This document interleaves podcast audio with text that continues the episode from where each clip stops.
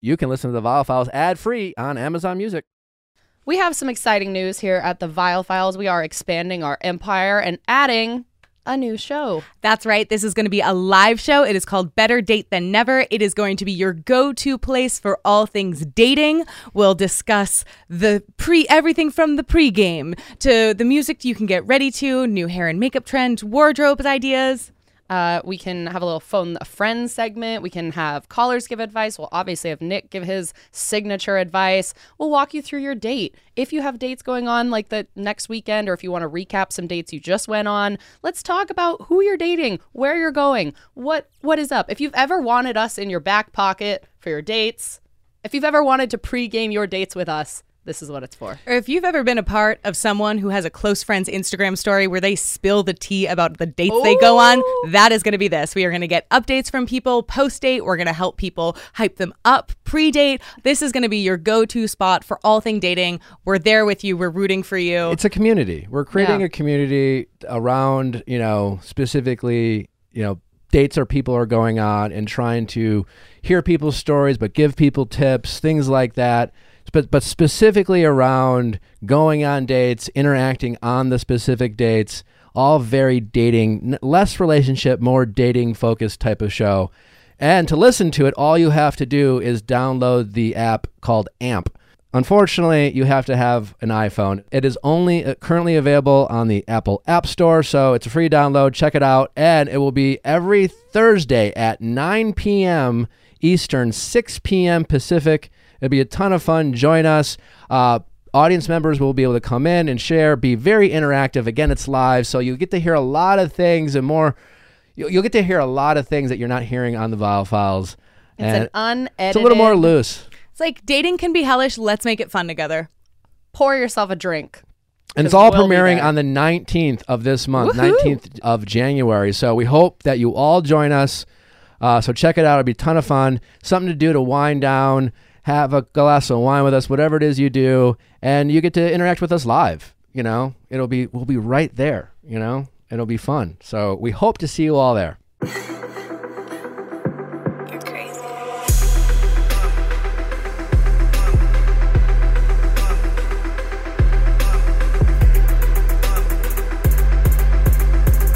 What's going on, everybody? Welcome back to another episode of the Viall Files Going Deeper Edition. I'm Nick, joined by Allie and Amanda. Ladies, how are you doing? What's up, shawties? What? Loose, I think, is the answer. I think we're feeling loose. I feel like that there's like a sexual connotation to the word loose. Mm, I Anyone feel like else? I feel like if someone over the age of fifty-five says it, then maybe. Oh. But when I say Well, it, I'm like she's blah blah blah. What's Seen the it most down to the- intimidating thing about you, Ooh, Allie? Like, what's your badass alter ego? Uh, I think the most intimidating thing about me is that I really am good on my own. I'm very independent and I don't give a shit a lot of the time. Or I- like I'm willing to just be like, hey, yo, I also feel, moi. Feel like you have like a military level of precision in terms of like you are like terms of I feel like you can be I just imagine you like if you were a superhero, I could imagine you being this like knife thrower. Ooh, I like you know, that. like I feel like you're put together, you're on it and you are like focused in. Thank you. I thought it'd be like spreadsheets.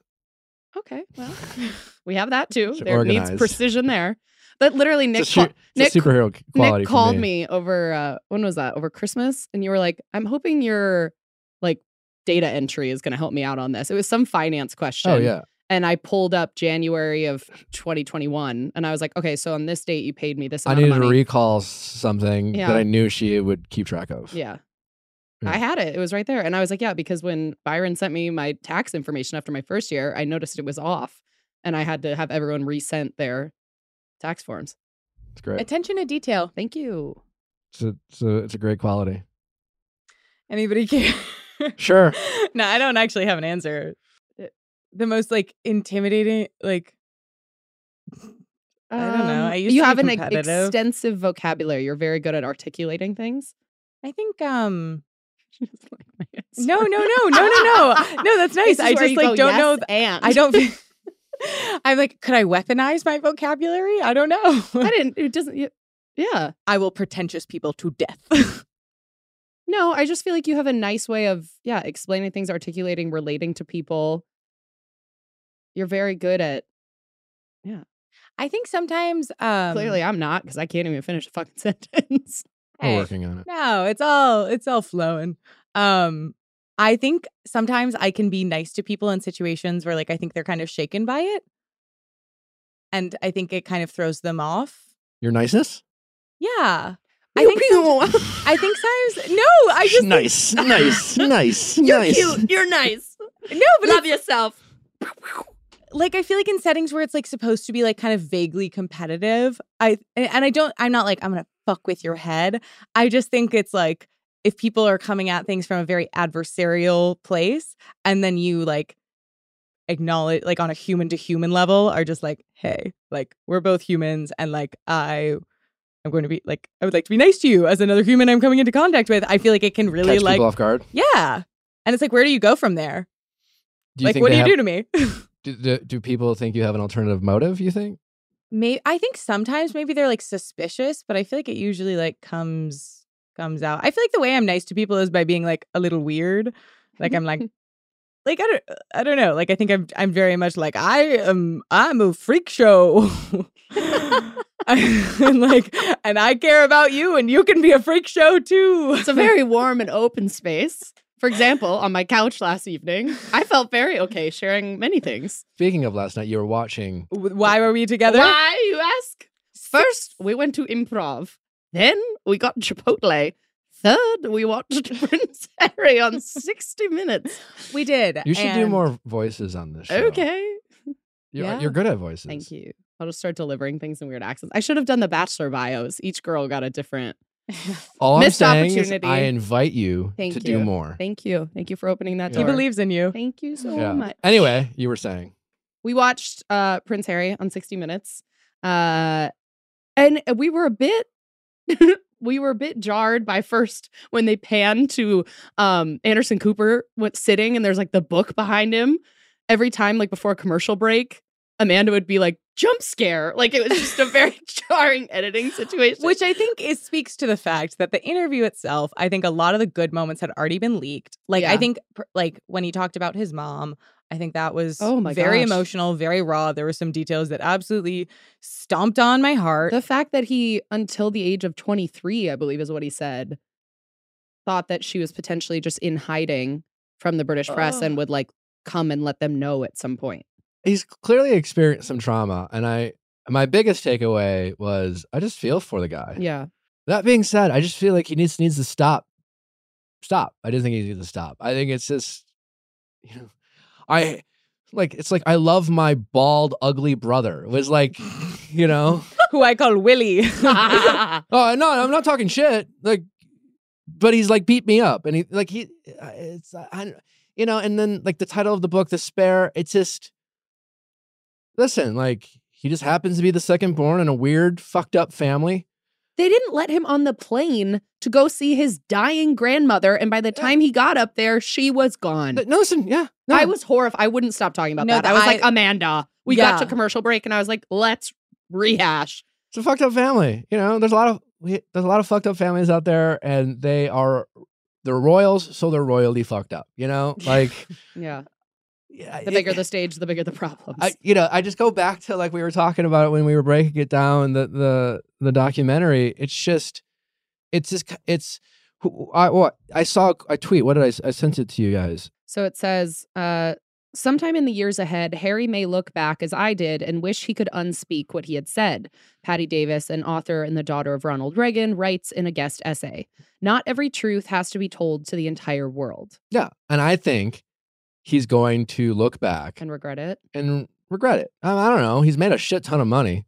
True. So there's that. And I do, I like, it's just, he's making so much money doing this, all while really talking some shit. And it is still one side of the story. I mean, Yeah.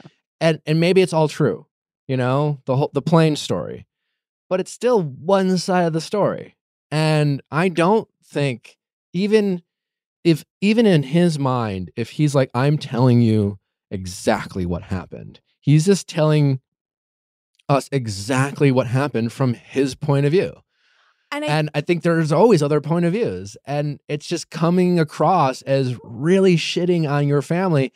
Most of his supporters, I feel like, because there's a lot of people who have fallen out of touch with their family. And and and rightfully so. And and maybe, you know, I, I I've talked about this a lot. I talk about this in this episode with Justin. I, I of all the blessings and privileges I've been given in my life, the love of my parents and how they raised me is the thing I am most grateful for, followed closely by my height. Um, but yeah, and I know a lot of people don't have that type of of benefit, but all families I, th- I think are messed up, and and even my family, we have turmoil and ups and downs, and I I just think when it comes to family, good or bad, you only have one and it's of my belief and it's just my humble opinion that you know i i'm always going to try to have some contact in relationship with my family no matter what no matter whether i like them or dislike them and how and and maybe i'm in a privileged point of view to say that because ultimately it's been net positive but he's just really shitting on his family. His argument was like they are talking shit. They're just doing it through the media. It's like okay maybe i guess. It felt like there was kind of POV constipation in the sense that he'd had all of these years of feeling like his point of view, nobody cared, nobody would Ooh, listen to it. point. He was Mhm. like really like kind of shackled in terms of like never being able to like explain, have his reality validated. What is it? Don't complain, don't explain. Exactly. Yeah. And so I think right now he's finally like, okay, it finally went nuclear. So I, you know, I'm sharing my viewpoint. And I imagine there must be just like so much that needs to come rushing out of him that. it's called therapy you But I think so much of it probably has to do with like, not si- not not in 16 minutes but I think there's just like, I think there's just this self preservation of being like, you tried to like disgrace my wife on the public stage and disgrace me. And like, you tried, like, you tried to bury me. And it's like, let's go, motherfuckers. You want to bury people? Like, I have some stuff to say. Like, get your Totally. shovel. shovel. totally i mean yes exactly but i you know in terms of the most righteous approach like yeah revenge sure like it, but it's it's falling into that car- category of more The best TikTok know- I've seen is, um, you know, in Mean Girls when Regina prints off the burn book pages and throws them, and they like made it Prince Harry, like Oprah interview, Yeah. documentary, sixty minutes, the book. Like Yeah. it was the most perfect example of it. Just keeps coming. but you're right I, that's how it's coming across to me is this more there's not there's not some like altruistic reason he's doing this. It's just a tell-all about his family and he wants his point of view across and he's angry and he's mad and he's dealt with some trauma and his mom died and and you know he has a right to be very upset. I really feel for him. I feel for what has happened to him. I feel for what he's going through now and i, I feel for him in the future. You know like i feel for meghan and harry and the fact that like between both their parents they only seem to have a relationship with her mom. Mm-hmm. you know? And that's sad. I'm sad for them for that reason. And Doria uh, is putting in the legwork. you know, I know. Know. It's a lot on Doria's shoulders. but i do think they should stop you know from one humble person's point of view. This episode is sponsored by betterhelp therapy. We love it. We advocate for it. We think it's great to do it. And we strongly believe on this show that w- investing and working on your mental health is just as important as your physical health Your well being matters in all capacities of life. Yeah. And so we make a lot of investments like our education, our jobs, Our our- relationships. our relationships, Our bank accounts. our bank accounts, uh, our our fitness and and how we eat, but our emotional health. And so we do that through therapy, and you can get access to great therapy with BetterHelp, and you can do it from the convenience of your home, your car, wherever you are. You can do it right on your phone, your tablet, your computer. You can do it uh, without showing and revealing your face. You can just do it voice to voice. If you want to interact more and, and see your therapist, you can do that.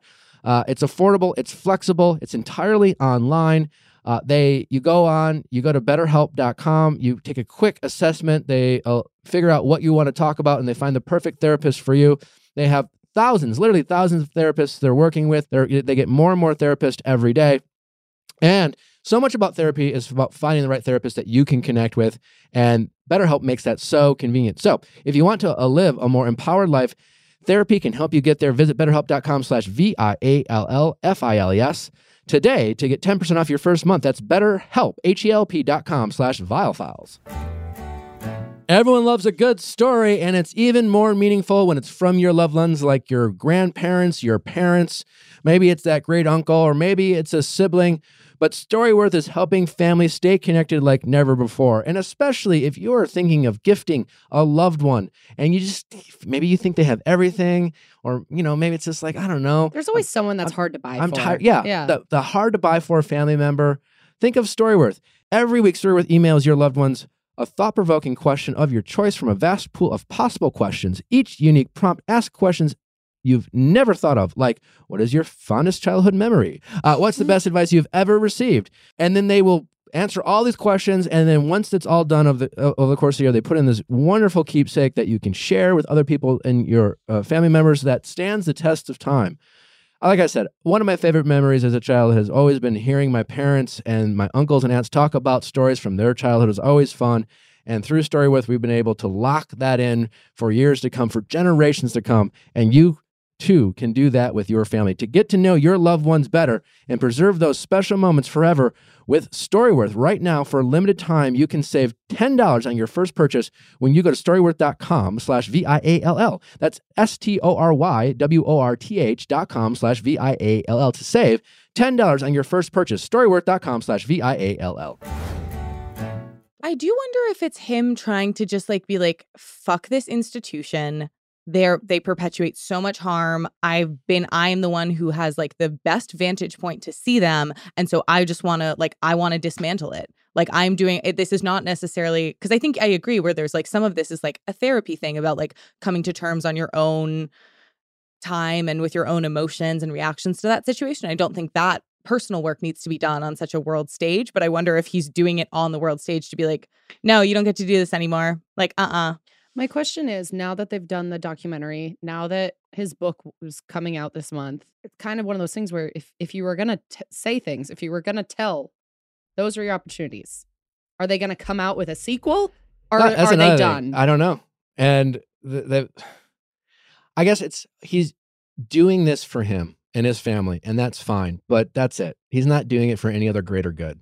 I you can't convince me otherwise. I think he's doing it, and I'm not saying that this is necessarily for the greater good, but I would imagine my take on it is that his thesis is action, actions have consequences. And I think he's like, you did some fucked up actions, and like, here are the consequences. I mean, we all feel that when we're feeling wronged and we want revenge. Is he's doing this for revenge? And I, you know, and, Well, and for money. you don't call it revenge when you when like you put someone in but when you put someone in jail like a murderer in jail that's not called revenge that's called enacting justice i'm not saying that this is enacting justice but it is you're i think one Justice is for him, because he is judge, jury, and executioner when it comes to like you know his, himself and how he thinks people should treat him. And And he's based on his family's roles, they can't even act as witnesses. i think he thinks he's judge jury and he's like the media's the executioner like But for, for him, how he's handling this, you know what I'm saying? He, we all do this. We all are judge, jury, and executioner for like who we decide we let into our lives, and who we spend our time with, and who we invest with, and how we treat people who we think have wronged us, or whatever it is. And he has the right to do that. All I'm saying is, and that's fine. He's doing it for himself. Great. I just there's no. I don't think he gets like some sort of like good for like he. I don't think he's carrying any mantle, you know, for anyone else but himself and his family. And good for him you know, I don't. They haven't announced. Have they? Have they donated any of this wealth that they've accumulated over the past year? Uh, I mean, they have their various, I think, Yeah. philanthropic pursuits. sure. Also, something that I mentioned that I don't think people knew because you didn't know it uh, was when we were watching the 60 Minutes and there's footage of their wedding. Meghan was allocated a budget for her dress. Her dress was very simple. The veil that- was, I think, Is the that bad? what? That, she was. I don't know how that works. No, Is that no, normal? That's Not normal. That's Okay. normal. Like Kate was given the same as well. Gotcha. They get to work with designers. They Mhm. have say in that. But Meghan's dress was simple and it didn't take up the full budget. And from what everything I've read, she took the remaining chunk of her dress budget and donated it. Like it wasn't applied. But Like it's still taxpayer money. So she donated taxpayers' money. I don't think you get a medal for that. I want her to donate her money. I know. I'm just pointing it But out I because do I, don't think, think, that's like a like, but nobody knew that about her. and even like I don't think that's a big deal. Prince Harry when they won a lawsuit. I believe this is what I'm. The, I believe this is all correct. There was a lawsuit to one of the press press one of the one of the like newspaper company or someone who was publishing things in the UK when they still lived there and I believe there was like photos of them taken while they were at their property or some very intrusive situation where photos were being shot through windows unacceptable I believe they sued them for a certain amount of money and then all the headlines were Harry and Meghan make all this money off of this lawsuit for these photos. Harry then turned around and donated all of that money. They didn't keep that. Mhm. So it was more so for him making a statement like do not come for my wife and, you know, our personal life by shooting through windows and doing things you're not That's great. legally allowed Yeah. to do. Yeah. But he didn't keep that That's great. when they were so I don't, but I don't think the not spending taxpayer money and then donating that. Uh, I- I don't know if that's much of it. But where was it supposed I to still go? think she could have used it and she yeah. didn't. the tax. I don't know. Like it's if it's Give taxpayer it money, well, they could spend it on whatever something else. You know what I'm saying? but they like, didn't spend it on something else. but you're acting like I don't know how they allocate this money or this budget, but any any business you run, you have a budget for things. Hey, we got a budget for this, and if you go below budget, it's not like use it or lose it. You know, it's not like this money dis oh you get to pocket it. It's just no, I guess we we can use it on other things. You know, maybe they could have used it for some sort of like social work program or I don't know. Like she's act, charity. but I'm what I'm saying. She it's not her money to give away. It was her money to use. You know what I'm saying? It was her money to use on a dress, and I don't think I, I- for me, other people can disagree. I don't know if you get a bun- bunch of brownie points for donating not your money, and and not spending as much as you could. I mean, it's nice. I mean, it's thrifty, and I guess that's great. You know, but like, eh, I, I'm more of the 140, um, like 200 million or plus that they've been making. You know, and I have no problem. Get yours, but like all I'm saying is they're doing this for themselves, and they're not doing it for some sort of altruistic greater good. It is a self-serving uh, endeavor, and I have no pro- like you know most of the things I do are self-serving, but I don't know if it's anything more than that. I think maybe that's the idea, just like on a broad scale as humans, like we try to rectify the things that we feel like have been most like oppressive to us. And so we kind of project like, oh, if this has been a really intense struggle for me, like I am fighting on behalf of everybody not having to go through this. And it's like very focused on a personalized thing. But I, I- yeah, I don't know. I do just think the part of the documentary where they talked about like social media and like the way that people believe that, like I think that's something like we talk about on the show Yeah, all the time about like reality TV. I think it's a good reminder. Yeah, like I think there were benefits. It was a good reminder that don't believe everything you read or see. Eh, You know, I think a lot of people who who have fallen out with their family or don't have who have pushed back or set boundaries with their family. I bet the people watch those people watching this felt seen and heard. I don't think Harry did it for those people. This is a non sequitur, but between the three of us, judge, jury, executioner, who's what? Uh, I have an answer. okay. no, I don't know, but I want other people's answers first. no. Off of instinct, I feel like jury because you always bring up other opinions, Yeah, you're always I would for say you're always judge. fighting for the common man. and I would say Nick's the executioner. I was I kind of have to be. Yeah, that's what I think because I think you're the executioner. I would like to be, but Nick's the one with the name on the wall. I'll be the judge.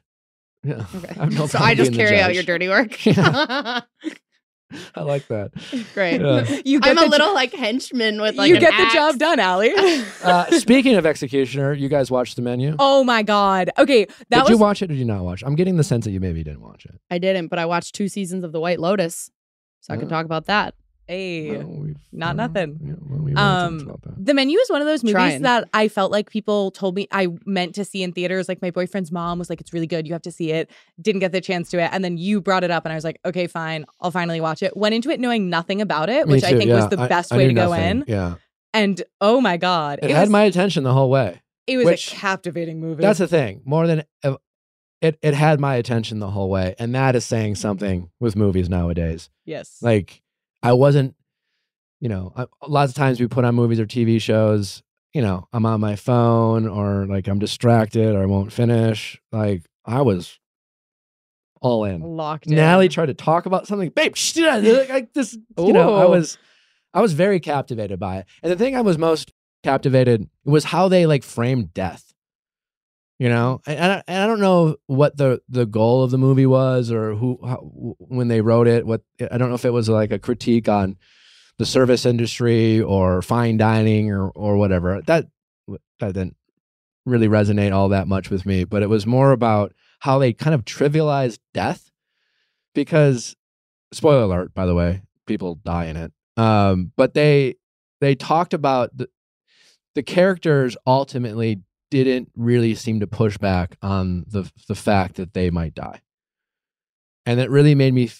And I was like wondering why. And it really made me like it. Like what I think that's what bothered me while watching it. Not bothered me about the movie or like the creative choices, but like it it like bothered my soul and and like it made me it like I was thinking about it the next day because I was like, you know, like I think you know, are we afraid to die? These people didn't act like they were afraid to die. It was just like something to do, you know. And they talked about death as it was like a creative choice, and it, they also talked about death as if it wasn't the end of something, that it was just like a thing. Did you like feel that when you were watching that? That's really interesting. I not necessarily like now that you're saying it, I'm thinking a lot more about it. I think the way I was sort of framed them not fighting back was kind of the idea that like these are people who are so wealthy and elite that they're just detached from a lot. And so there's kind of this like inability to it, it like the difference between like power versus like actual like functionality and capabilities. Like uh, do we for example, the the the man who is also, oh my god, disconcertingly an absolute doppelganger to this terrible man, this terrible, terrible man I hooked up with ta- uh, in Nicholas, college. Nicholas Hoult's character? Yes, is he the is he the main guy who was like with Anya Taylor-Joy? Yeah, yeah. Oh my god, absolute doppelganger to like to a T in a terrifying way, and also similar in mannerisms. Child, but I think it was like this whole idea of like, oh, he can be so into food and then do we want to i don't want to spoil it but like you know the commentary of like what happens when he actually tries to cook like i kind of was more framing it through that lens of like these people who think because they have a certain level of like power and prestige that it will save them when it won't like how the critic like the way she tries to negotiate i was i thought her character was like i was like i want to see her i want to see the arc of this because she started out so pretentious and so poised Yeah. Are you guys afraid of dying? Kind of. Do I'm you think scared- about dying? I definitely had like a when I was in high school I was very I mean I I grew up very religious but I think in high school like I definitely like was very religious more so on the personal level than I was like oh we're getting dragged to church. And I just remember thinking about like the thought of there being nothing after dying I remember it like for days it like consumed me. Like it was it was a very depressive thought I don't know why my voice is getting so low It's fa- hey it's a depressive i'm more worried about people i love dying than me dying but it's just like done. And when I think about dying, I feel I feel bad for like abandoning people. Like I That's think a lot about. I mean, like I there's obviously situations where I feel like if I if I if I'm ever in a situation where I feel really unsafe and like it kind of like activates that thing. Like yeah, it's like I I feel fear, but it's not uh I- I feel so I I like think I have many intrusive thoughts about my parents and loved ones dying. oh my god, when I was when this when the man said that he was my Uber driver, but he wasn't my Uber driver, and I realized that once I was in the car and the car was locked, and I was like, my body's ending up in a river tonight. Like I was So like, scary. we're done. I was like, this is it. We're done. Hmm. I will say that's how I realized that I cared about you was like when I first like probably 18 months into this dying. job, I started worrying about you dying. Oh and my I was God. like, huh, I care about Nick. Why would you worry about me dying? It's it's not rational. It's like it's like a fear of like, oh, these people who are like big parts of my life or who I need in Now I gotta worry about me dying. Gosh, How I did will like How fully. did I die in this fantasy? No, it's it's never like a it's never an In this fantasy. Nightmare. Um, no, it's never like a specific like this is gonna happen. It's more like, oh no, like it's it's about loss more than it is like Mm. death, if that makes sense. Hmm. But I did think the menu was like a crazy movie. The end was like unhinged. I thought from a writer standpoint, I was like, the end was fine. I, yeah. It wasn't great. I was like, because I I didn't feel like, and I again had my attention the whole time. Think it's a great movie. Would recommend it wholeheartedly to people.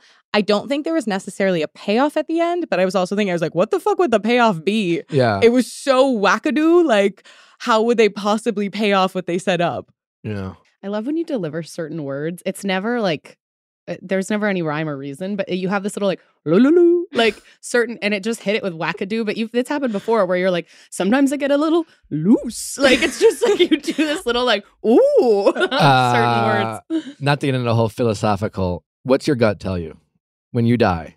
Is I'm there, going to die on a train. no, no, No, no, no, no, no, no, no. We're not asking. Is there something or Do you nothing? ride trains frequently?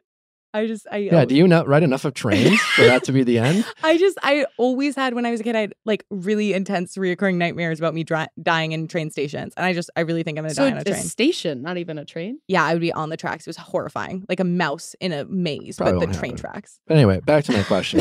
uh, when you die, what's your gut tell you? Your gut, not what you want to believe. Is there something or nothing? The thing that resonated most with me as a theory is gut on a gut level is you go back like I don't know how I existed before I was born, but I think you return to whatever state that was. That didn't really answer my question. Yeah. What do you mean? So So- nothing. So, so nothing. Uh, yeah, well, like I think you. Yeah, I don't So, think like, there's you'll have no- Well, you imply that there was something. or I, I guess the lack of Your feeling. con- and you feel like your consciousness existed before you were born. I don't know if it did. I'm Do you believe you in, what your like- gut tells you? In other lives, like when you're when people are like, "Oh, I was blank in another life." I read the book Many Lives, Many Masters. I'm probably butchering it. It's a book about reincarnation. Really Uh-huh. good book. It really it sold reincarnation very well. But it, okay, do you think we're aware of reincarnation? Because I'm like, what are the odds? I'm on my first life and you guys are also on your first life. Like, if reincarnation is a thing, it'd be pretty crazy that I hadn't come across someone who, like, My how mom- would they make sure people don't talk about it? I Like, don't how think would it they keep it works that secret? way. Yeah, no. It's like a subconscious thing. My mom had a theory where when you encounter people, like there was a girl I went to high school with who was, I mean, we were obviously teenagers at that point, but she was just wise beyond her years. And my mom was saying something along the lines of like, when you encounter people like that, it must mean like they've had.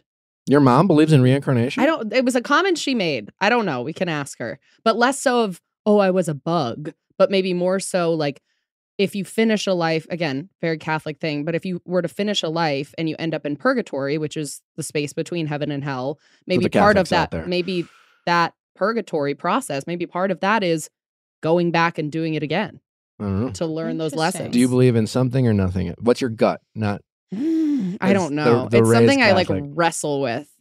I don't know. Have, I, want to ask you scares the shit out of me. this question very quickly. There's this book called Elsewhere that I think, in terms of if there is something, it was the premise of it is like you end up on a boat and then you go back to like the underworld, not in like a hell connotation way, but like the death, and then you age backwards. And there are these things called the like, there's like viewing booths where you can see what's happening on Earth. And like some people become like addicted to them where they can't help. But but it's called Elsewhere. It's such a good book. And I think mm-hmm. that was really interesting to me about this idea. So like she goes back and her grandmother who died several years ago is the only one who's there because like the main character dies like in a really upsetting accident at 16 and so her grandmother's now like a much younger version of herself and that i found like like the benjamin button like oh like the symmetry of like you age and then you age backwards and then when you're a little baby you get sent off in the ocean i thought that was compelling Ooh. do you th- something or nothing I think my gut's more leaning towards nothing. But I mean, you know, I don't know. But like maybe there's some sort of energy. Uh, out- I believe I in feel energy. like there has to be, or else it's just I, I'm going to be too depressed. I believe in energy, and I don't know what that means, but I do feel like an energy between people and things. Does that mean there's like an afterlife? I certainly want to believe. That's for sure. Yeah. Yeah. My dad had a good line where he was saying, you know, even if there's nothing, like a lot of times I feel like, especially people who are very religious, like people who aren't, are like, why are you doing all these things? And why do you do X, Y, and Z if there's nothing or if there's all this evidence that there isn't something or just like one big bang thing? And he said, Why not? like e- exactly. He I'll was never like, know. I'd rather live my life in this kind of, I guess, religious Christian way if it means I'm being a good person. And I love that. Yeah. reach the end of my life and be like, well, guess, guess I was wrong. I, when I was, you know, going to church every Sunday as a Catholic, that was always my mindset. It's just like I'll never know if I'm wrong, but if I'm right, yeah. might as well hedge my bets if there is a God, I know I'm not him, and uh, you know, I guess we'll see. You know, Well, if you're God. no. I'm just saying, like, I just know I'm not kind of thing. But I used to say, I I know there's a God. and- uh, All I know is I know there's a God, and I know I'm not Him. In a sense of like, you know, or her. Time to poll our audience. if you are on your Yeah. seventh life, please let me know. it's like our CTAs where it's like, are you reincarnated? Ask Nick about it. Send it an email. at Honestly, asknick yes. If you're theviallfiles.com. reincarnated- If you think you're reincarnated, Please, Please. Please We'd email love us. to talk. We'd love to talk. I will say, I think the book's called Many Lives, Many Masters. It didn't make me believe in reincarnation, but it was like, mm, Oh Oh. no. maybe. What? Okay. We have a great episode for you. Justin Baldoni joins us to talk about masculinity and how it intersects with relationships and dating. And we have our a wild texting office hour call. Woo! Oh my God. Uh, Zinger. a lot of fun. So we'll be breaking down more bachelor bios and freestyle next week. hmm With Lisa Schwartz, That's right. friend of show, Should be fun. And uh, send in those questions at asknick at theviallfiles.com or your reincarnation stories. Or your reincarnation stories. Also, thank you for all the awesome like love letters, catharsis in the notes. Keep those coming. We're very excited to use them. Let's get to Justin. Justin, welcome. Hey, How's it going? It's going. It's going wonderfully. I was just noticing that this is not currently what Los Angeles looks like. It is not. No, it's currently rain season. It's been going on for a long time. I feel this is the rainiest winter I've experienced in LA. I've been here for eight years. Yeah, it's. I'm loving it. Yeah, me too. Generally, I like it. I mean, I'm kind of ready for it to be done. Mm-hmm. It's the driving though is I I feel like people get really overwhelmed. It's the other people. Yeah. I'm I'm from Wisconsin, so like weather and driving has never Yeah. been that much of an Move, issue. move out. Yeah. You can just tell people I feel like people are screaming behind their wheel the way they're driving. Like they're like, ah you know, in the rain. We need a you imagine if dedicated lane of the yelling the highway whole for people who know how to drive in this. Can you imagine just driving past someone and they're just yelling in their car? No, I did that the other day in like an intersection in North Hollywood because there was like six ways to go, and I tried to turn and it was a one way, and I fully like jaw dropped screaming. I was like, Mm. anyone who's watching me drive is watching a TV show. It's great.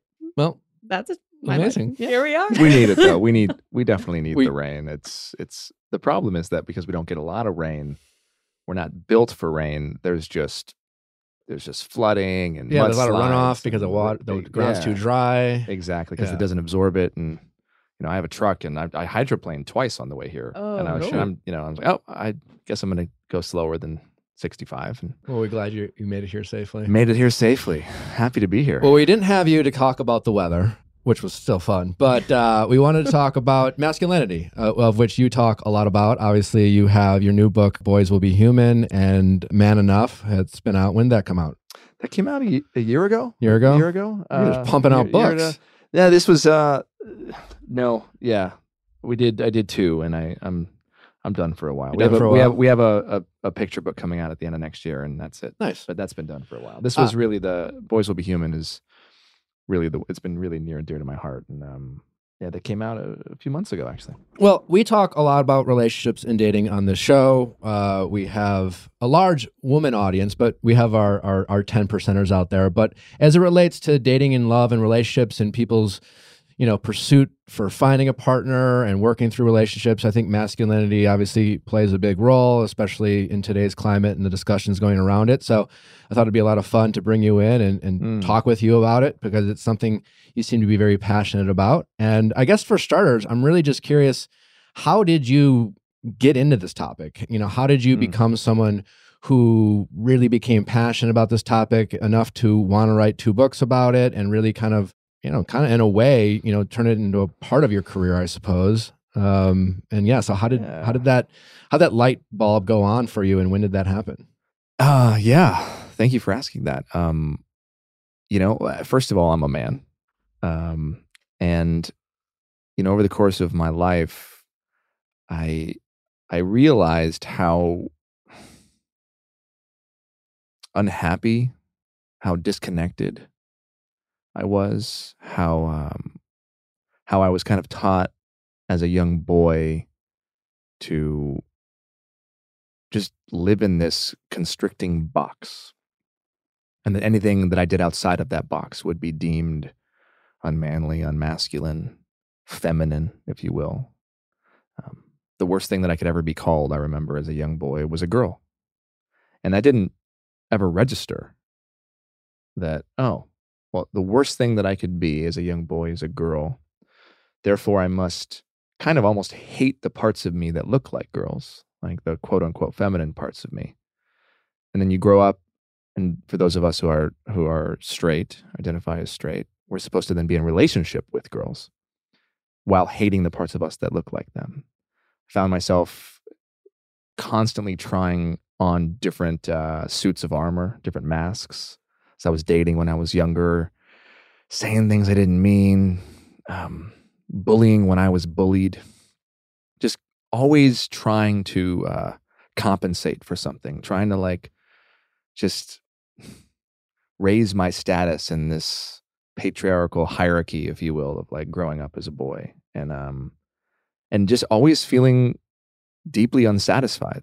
Like there's never, I don't feel like there's ever a, a place for young boys or for men to just be okay with who we are. We always have to be something more. We have to be working more. We have to be doing more. We have to be lifting more. We have to look better. We have to do this, do this, do this to make more money uh, so that then we can be enough. Yeah. Nobody ever told me growing up that I was enough just as I was. So I, I started to kind of dissect that and wonder, like, okay, in relationships, like, well, okay, why am I acting like this? Or uh, when I'm around it, uh, if I'm if I meet a man I'm like, puff up my chest a little bit, I'm like, why am I doing that? I go home. Have you ever been around somebody where you've just said something that you don't even believe, and then you're like, why did I say that? I just started asking myself these questions, and it all led me back to masculinity and the lessons, the the the scripts, if you will, that I was given as a young boy that then follow me through adulthood and manhood. And um, and I just see a lot of the problems that exist in the world uh, come from this source. In terms of your source, you know, talking about where this kind of, kind of came from and how it affected you, where do you feel like you learned your model of masculinity as a young man? Was you know, for me, like I think of like my my upbringing, my parents. How how was it for you? Like, where did you? Yeah, I mean, I think I think for those of us with fathers, I definitely think we learn from our fathers. Yeah. um, I, I read about in both books. My dad was a really sensitive man, so I was really lucky. Like he was a he was an emotional man. He was very sensitive, very loving, very present. And then, of course, as a young boy, you also learn from TV and film and movies and and uh, what girls then tell you they want, what society tells girls to want, what society tells men we have to be. And what was interesting is I found myself actually resenting my dad a lot growing up because he was so sensitive. And I wanted my dad to be like the other Hmm. dads who were hunters and you know Really? fishermen and you know worked on jobs and smoked cigarettes and cigars and drank with their buddies and that wasn't my dad. My dad was a businessman who was actually very in touch with his feelings. He didn't know how to be vulnerable, but he was very emotional. And I Why, didn't learn that why, why do you feel like you resented that? Because I was bullied for being sensitive. Gotcha. right? So you grow up you you emulate the the person that you think is the savior the hero in your life the father and then you kind of you try to be like that and then you get real life feedback in your day-to-day life of whether or not that's working. And i i had lived in this small town in oregon where there it was not it was you know it was not okay to be a sensitive kid. It was not okay to cry. It was not okay to have your feelings hurt um, or to share that it wasn't okay to have friends, more friends that were girls, unless you were trying to get with them. And so I was like, well, I was annoyed. I was annoyed at my dad for for not teaching me how to fight, you know, like these other kids' dads, or not teaching me how to camp or how to like, you know, start a fire because he, he didn't know. That wasn't that wasn't his skill set. What I didn't realize was that he was actually teaching me the most important skill, a skill that many of those boys I grew up with probably still don't have to this day, and that many boys don't have uh, which is emotional intelligence. And something that I think is really important for young boys to learn, especially as they get into the dating world, which brings us back to, I think, the show that you guys are doing. Yeah, I'm, I'm just yeah. It's really because it was funny. I was reading your book a lot, and it was interesting because I actually, honestly, I I found myself having a hard time in some situations relating to it. All right, let's talk about it. I feel very fortunate for like my childhood. Yeah. Um, and I've never considered myself to be an a typical kind of guy. I suppose. Like Mhm. I've, other than playing sports as a Yeah. young man, I was a jock, I suppose. but I always was. I liked to dance. I was into fashion, but it never really. How old are you? I'm 42, You're 42. Yeah. so I. I great. Good, good skincare Thanks. Yeah. regimen. Likewise. Yeah. um, but I never really. I and I've, I guess maybe it's because I was independent. I don't. I don't know where it comes from, but I've always. I was always kind of comfortable with that stuff. With And I- what stuff? well the things uh, not not worrying about my interests as it relates to not be like i i never hunted i didn't fish i wasn't an outdoorsman guy and i grew up in wisconsin so all my peers I have some good friends did. from Kenosha. oh really yeah. um and so that was not the norm i mean other than getting into high school and being you know it was the So you didn't really care about anybody else's approval. I well, t- I'm sure at some points I did, but masculinity was nothing I really worried about. I always kind of knew I wasn't an atypical kind of macho guy, you Yeah. know, and that never really bothered me because I guess I was always confident in myself in other aspects, whether it was be sports or uh, other things. I, you know, I think I was, I've been very lucky in terms of things uh, I've been good at or the privileges I've had and things like that. And I attribute a lot of that to the love of my parents and how they raised me. I mean, I remember the first time crying into my mom's arms Mm. over a girl. I was in the sixth grade, and there's probably been 15 or 20 more times in my life I've I've done that. It's it's not something that I've really and I you know I have memories of my parents always telling me that was an okay feeling. So um, That's great, though. Yeah, That was no, that was I feel, great. I feel very fortunate. Yeah. But so it, it was you know reading your book uh, and having this conversation. You know we talk a lot again a lot a lot about relationships and dating, and we have you know men listen to this, and it's just like how how do we get uh, men how do we make that the norm and and, and i found it very fascinating i was talking to some you know friends and, and my and my girlfriend and some of her friends about some of their experiences because you know just because i've had this experience doesn't mean it's the norm out there um What do you think? I mean, do you think it's do you think it's the norm? i don't think I, my experience is Yeah. the norm no No. do, do, do I think what is the norm Like the norm, your experience, like the how you how you did didn't feel like you had to perform, if you will, is kind of what I'm gathering from what you're saying. No, I think i've been very lucky in other ash Yeah. uh, like for example like being tall you know yeah. being tall i think when i when i think about my privileges in my life i think being tall and considered by you know average society standards as attractive is like has been super beneficial to me and that has given me i suppose a level of confidence or maybe confidence i didn't even deserve to have at times Yeah. or the love from my parents so uh, when i felt like an outsider in other aspects of life uh, i guess i was fortunate enough not to worry about that so much Yeah, you got a lot of privileges. I mean, you're a good-looking guy. You're tall. There's a lot of things that are working in your benefit for sure. yeah And I think it's really important for those of us with those privileges to also go back and be like, oh man, wow. So like, if I didn't have this, how would my confidence be affected, or what would my life be like, or um, how much have I relied on this type of thing? Because again, like the, what I try to do internally is to strip away a lot of those things and say like, okay, if I didn't have that, if I if I woke up tomorrow and I couldn't use my legs, would I still feel like I was enough? And so often the answer in my life has been no. sure Um, because for many men, that enoughness comes from external validation. It doesn't come from within. Like you were really blessed not only to have the privileges, but it seems like to have a family that actually actually reinstilled those values in you. Oh, and yeah. I mean- reminded you that no, you cry, it's okay. Like you, you know, I tell my I tell my my little boy like the heart is his strongest muscle. Strongest muscle in his body and is, is his heart. Because the world's going to tell him it's it's that's It's not his the tongue. case. It's well, science might. Yeah.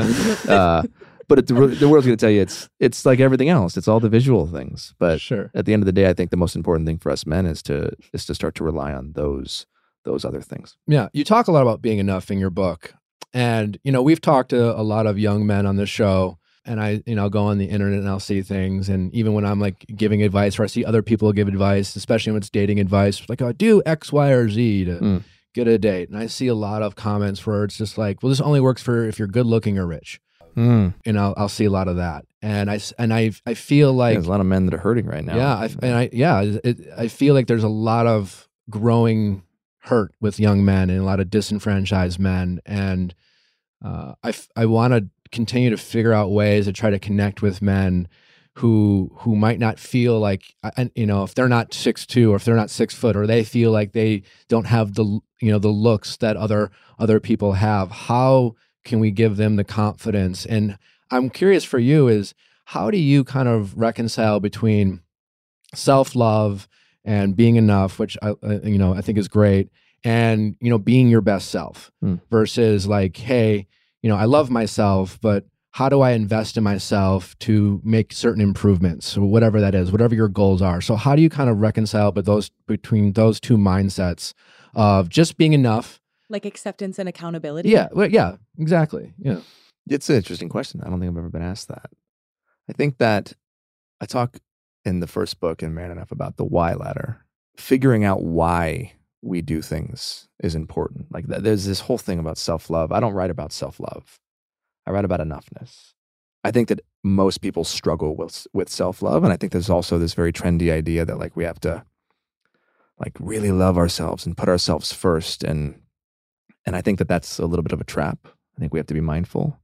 When I when I talk about enoughness, it comes down to like understanding that who I am as I am is enough. I don't have to become. I don't have to be six three. I don't have to be six two. I don't have to be any more t- any taller than I am. I don't have to be better looking than I am. I don't have to have bigger muscles than I am. I just have to know that my like who I am innately, intrinsically is enough. The way that I was created, the way God created me. I think spirituality plays a big part in that for me. That we were not accidents, that we are miracles, every single one of us. Yeah. That the the statistical probabilities of us existing right now are very, very slim. It's a miracle that we're even here. And so we're here for a reason that every one of us has a God given talent and ability to affect the world around them and make a difference. So that enoughness starts almost from a soul spiritual level. What I'm also hearing in the question is like, okay, well, then how do you balance like self improvement maybe? Or is it like, um, yeah, yeah, whatever because- it is. You know, yeah, I see a guy coming up to me who's just like, "Hey, I'm struggling with dating, whatever."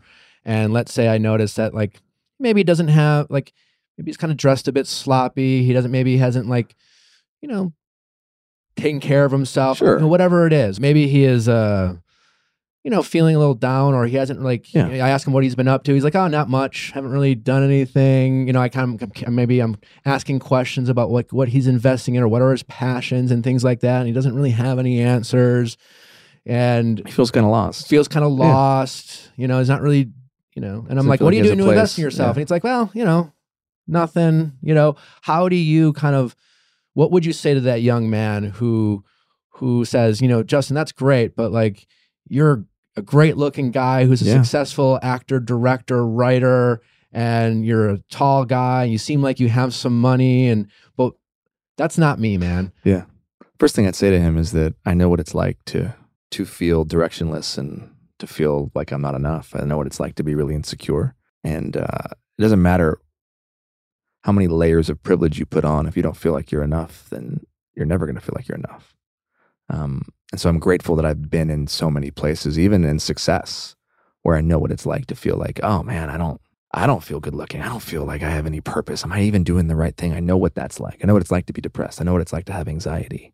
So the first thing I would do is to make sure that he knows that like this isn't me talking down or at him. It's me talking with him and saying like, "Hey, I feel you," but you can't change your life. You can't. Um, you can't start to build the future you want if you don't have an equilibrium, a balance of feeling like you have a purpose in the first place. And I think that that's where a lot of men today are really struggling is they don't just they don't see that they don't feel value. They don't see that there is a place for them in this world. yeah And I think that we can do all the talking we want, like theoretically about like, oh, what would you say to this person or this person? But it really comes down to each of us feeling like we have something to offer. And back to masculinity, so much of masculinity and what we're raised what we're raised with as young boys is that our value is equal to our productivity. If we're not producing in one way or another, we don't have value as men. And a lot of men currently don't feel like they have value. So it's it's a more complicated, I think, nuanced question than that. It's a very, uh, I think the whole conversation is very is very nuanced. But I come down to like the reason I wrote the book, the reason I talk about these things, especially with like 11 to 18 year olds, it's it's helping boys realize that first of all they're not alone. And that starts with being vulnerable. That starts with vulnerability, right? Like I want to ask you, you know, you had this unique experience, but what were your biggest struggles? Like what were the things that that that kept you up at night that that make you insecure as this beautiful tall privileged man with a with a with a show? Yeah, I'm. I don't know. I mean, I, you know, when I think about that, I didn't. I think, for, fortunately, I didn't struggle with a lot of personal insecurities. Right. I mean, like, uh, I feel like I, I, I, my, I feel like my insecurities creeped up more in adulthood rather than childhood. But it's like, for example, like, I was bullied in middle school. For what?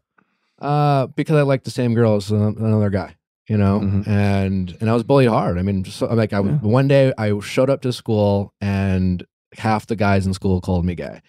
So and How'd that make you feel? oh terrible. I mean, well at the time I was it was in seventh grade, so that was a very confusing experience for me. And I've talked about this before in the show, but like that was at a time of my life where I didn't really understand my sexuality. I don't even know if I had really gone through puberty at that point Yeah. and I was bullied so much for it that I I was just like, maybe I am. Yeah. I mean, I remember having that thought. It's just like I, maybe, Everyone's calling me gay. I guess Maybe I I'm could gay. be, you know. And then you know, obviously, as I went through puberty and realized I was attracted to girls, but um, I look back kind of you know grateful for that experience in a sense because I think that experience made me very comfortable with my sexuality because it I, re- it, I survived that so to speak Yeah. but it never i don't have a thought of feeling insecure about it you know you know like i remember had that bothering me Yeah.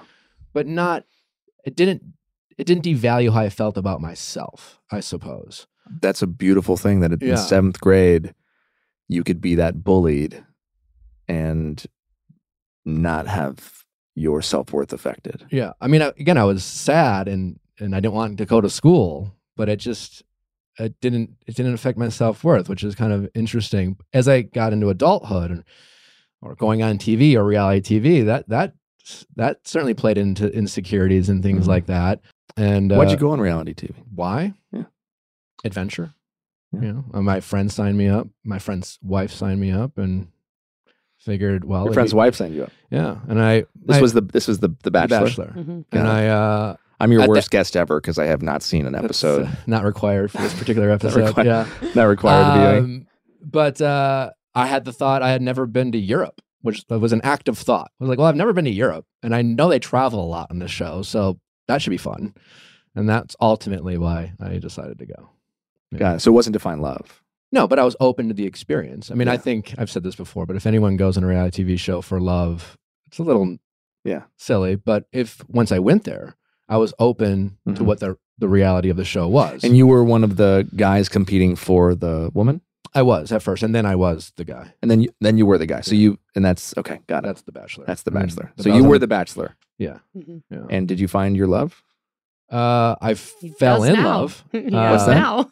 Uh, I have a girlfriend now, and I'm Okay. very much in love. But at Oh, the sweet. time, I fo- I found love, and I did. I found. Uh, I mean, I, I found love multiple times on that show, and I've cried multiple. I I mean, if it, if I wasn't crying my mom's shoulders, the first season of The Bachelor, the showrunner at the time was uh, a woman who I- I guess was I'm still friends with to this day, and in some ways, I you know like a mother figure. And this was off camera, and I'll never forget. Like after I got, I was the runner up. Mm. So I was down to the final two. It was the day of the proposal, and you know, it's a very confusing day. Because you have to propose, right? yeah, sure, without Mm. getting into it and explaining it, but um, yeah, sure. yeah. And uh, Typically, yeah. I remember she she came and broke up with me, and then you know that was very confusing. So I just was kind of like a deer in headlights. But after off camera, uh, the producer came up to me, and I just she hugged me, and I just Good, beautiful. fell apart and started bawling. So yeah, I've, I've and I think my again I go back to thanking my my parents for I didn't really struggle with with my self worth until I started falling in love. Until I started That'll do it meeting you. meeting you know yeah having feelings and and having relationships that didn't work out and uh and that's when I had my own you know struggles but before that I was yeah it wasn't until I started falling in love that I at times lost my confidence Mm, at Yeah. times. yeah How about? I'm just curious. Do you guys feel that men, the men that you have dated, struggle in some way with confidence, but maybe don't um don't show it, don't don't uh, allow that in? I'm just curious. I'm trying. I'm running through them in my head. Well, I've yeah, I realized a little while ago that a lot of the men I've dated were accused of being gay or queer when that's not how they identify with. And I think it maybe speaks to traits that are maybe considered effeminate and then in a middle school environment, Yeah. therefore gay, um, are things that I really gravitate towards in partners. Um, Like what? I think I really appreciate men who kind of I don't know, I think it's like a tolerance for nuance and ambiguity that I Mm. think sometimes is not always allowed or not always like nurtured within men. This is obviously, you know, not speaking from experience in any capacity. So if you guys have different experiences, please let me know. But I think um I really appreciate um like a, a very high level of the kind of like thoughtfulness. And I Mm. think within thoughtfulness uh, and nuance, it's kind of counter to having to be protective and having to be strong and Mhm. having to have a take right away and having to be assertive in opinions. Um, Mm. and I think I really respond to people who are able to, who have the confidence to kind of um, detach from that. Yeah. Yeah. I was saying before you, Justin, showed up, we were talking about dating a little bit, and you were talking about, you know, the different types of guys, and and, Mhm. and correct me if I'm wrong, but like you were talking about, if you're on a date with someone who you might see as they project an insecurity, Mm-hmm. Where, and I was curious what you had to think about that. Where, uh, well, you just tell them. Oh, no, Yeah. I think we were talking about because we were talking about men being vulnerable and then also like the example we were talking about of someone that we've both encountered where it was just like he clearly had a lot of insecurities, but he was leading with that. And we were kind of trying to coach him about dating or whatever. And I was like, especially like, and I wasn't in any way trying to shut him down, but I was like, if the first thing you say when you're on a first date with someone is, oh, I just like, I'm so stupid and like I look terrible and da da and I hate this about myself or whatever. I'm like, That's, That's not not- vulnerability. yeah, it's That's not not gonna like invite me, you in. And I'm like, I can be someone's cheerleader. Like, absolutely. The first like relationship I was in was awful because I was so put on the back burner because everything was about him and it was like late night calls after he got out of a treatment center and whatever. Like I can be your cheerleader, but if that's the first date and the first encounter I have for you is feeling like I have to do that for you, especially because of my, you know, experiences, like it puts a little flag up there because I'm like Yeah. I was destroyed because I was constantly just like trying to keep a different person alive. And I was Yeah, like, that's I can't a- do that again. And That's I'm- a lot. For Yeah. you, are, do you see that a lot with the men you're dating? Do you do you see it's like either this kind of bravado, confident kind of, um, you know, whether it's a projection Mhm. or, or they're actually confident, or you know, Yeah. men who who seem insecure, but instead of you know, as Justin's saying, like maybe open to talking about vulnerabilities, or just dumping all their insecurities out and and Yeah. thinking. Are, and do you think the guys that are doing that? Do you think it's them thinking they're being vulnerable, or do you think it's just them I think sometimes venting their frustrations? Yeah, it, it feels at least more venting or like they don't they that's what they're thinking. So and they don't really know a way of avoiding that. And that's just on top of mind and spews out. But yeah, I've definitely gone on dates too where it's like far too much and it's like the Yeah. quote unquote gym bro like stereotype and that's another way for me to run away because i feel like growing up like my dad and i have a great relationship i'm like daddy's girl and he's so like quiet and there's a quiet confidence and he's not like this bravado dude and i think i really like that so if someone shows up and they're rude to the waiter or they're throwing their weight around or talking about Oh, that's money a- i'm like that's a sign. absolutely not Yeah. Totally. but the reason why like the guy I dated over the summer and I was so into him is because that was a different like here's the you know here's the terrible thing that happened to me but it really made me learn a lot about therapy and journaling and I've done all these X Y and Z and I was like oh here's someone who's working on himself I don't have work, to do that for him we can meet each other in the middle and make each other better but it's not like either or it's not one of Mm. us constantly prioritizing the other person vice versa and like mutual emotional Yeah. labor. like we're both working on ourselves but we can now do that together Yeah. Mm. You know, I have this show. We predominantly have an audience of women. We we call them our ten percenters, which is and the men I've met who watch who listen to this show, the sweetest, wonder, most wonderful men. But I want to. I I constantly try to fi- think of ways. I'm always thinking, how can I connect with more men, you know, who have an interest talking about feelings and empathy and dating and relationships and boundaries and expectations and and uh, to be honest, it's something I do struggle with in terms of, you know, trying to attract more men to to give a shit about this type of content. And I'm curious if you you know if you've had any thoughts on on that. I that was the, that's that's amazing. I mean, if you have ten percent of your listeners who are men, like I just I don't when I, when I meet one man on the street who comes up to me and he says something really sweet to me, or or one listener or anything, I realize like wow, how many how many people does that man interact with on a daily basis? So it's like this idea of like wanting more followers or wanting more men to follow us. Like at the same time, that those ten percent who are listening to you and who are gaining who are like gaining something that they can take with them into all of their relationships, whether it be with men or with women or whoever they're with. Like that's the butterfly effect of um, that you can't quantify, and I think that's how you change the world. So for me, I'm I'm generally focused on like one man at a time. Like if I have a man in my personal life who who who is willing to call me and open up and and who we can who like we can dig in and work on stuff with, like that is so fulfilling to me because for my for for so long I I, I didn't have that. There was no safe there was no safe spaces for men to do that. Mm-hmm. At least when I was growing up, there wasn't. Um, and I'm talking about like real vulnerability. I'm talking about I'm not talking about like oh I'm I'm stupid or I'm this and that's not vulnerability. That's like that's that's insecurity and, and and masochism in a way. Like this is us like he's telling you what how he feels about himself, and probably in some ways trying to like have this not go well. But we have to like it's also whiny. Like there's a difference between vulnerability and whining.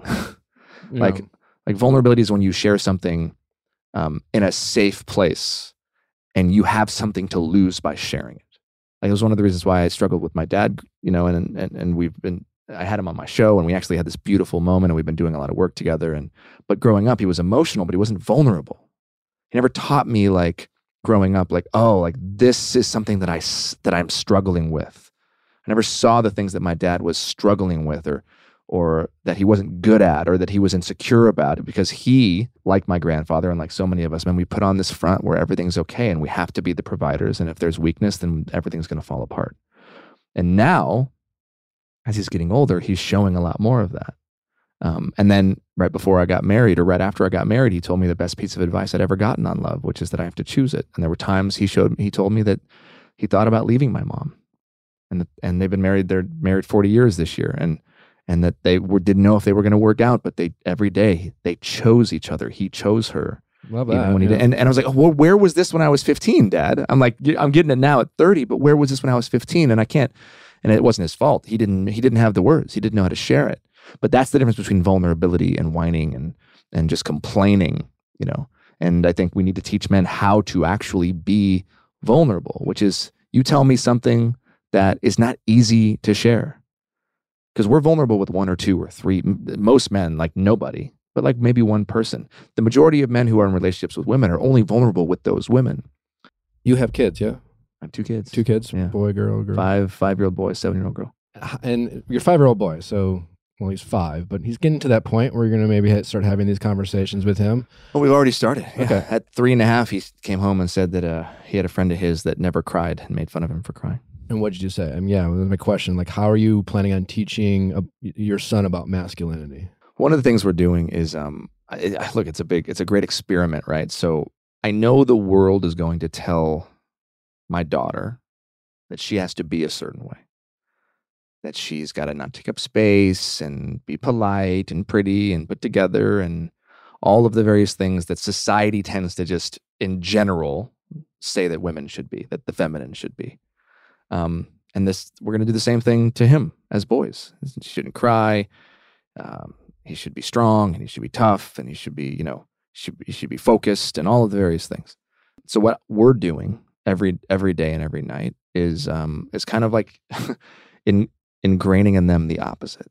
So like with my daughter, I want her to take up space. I want her to be to be loud.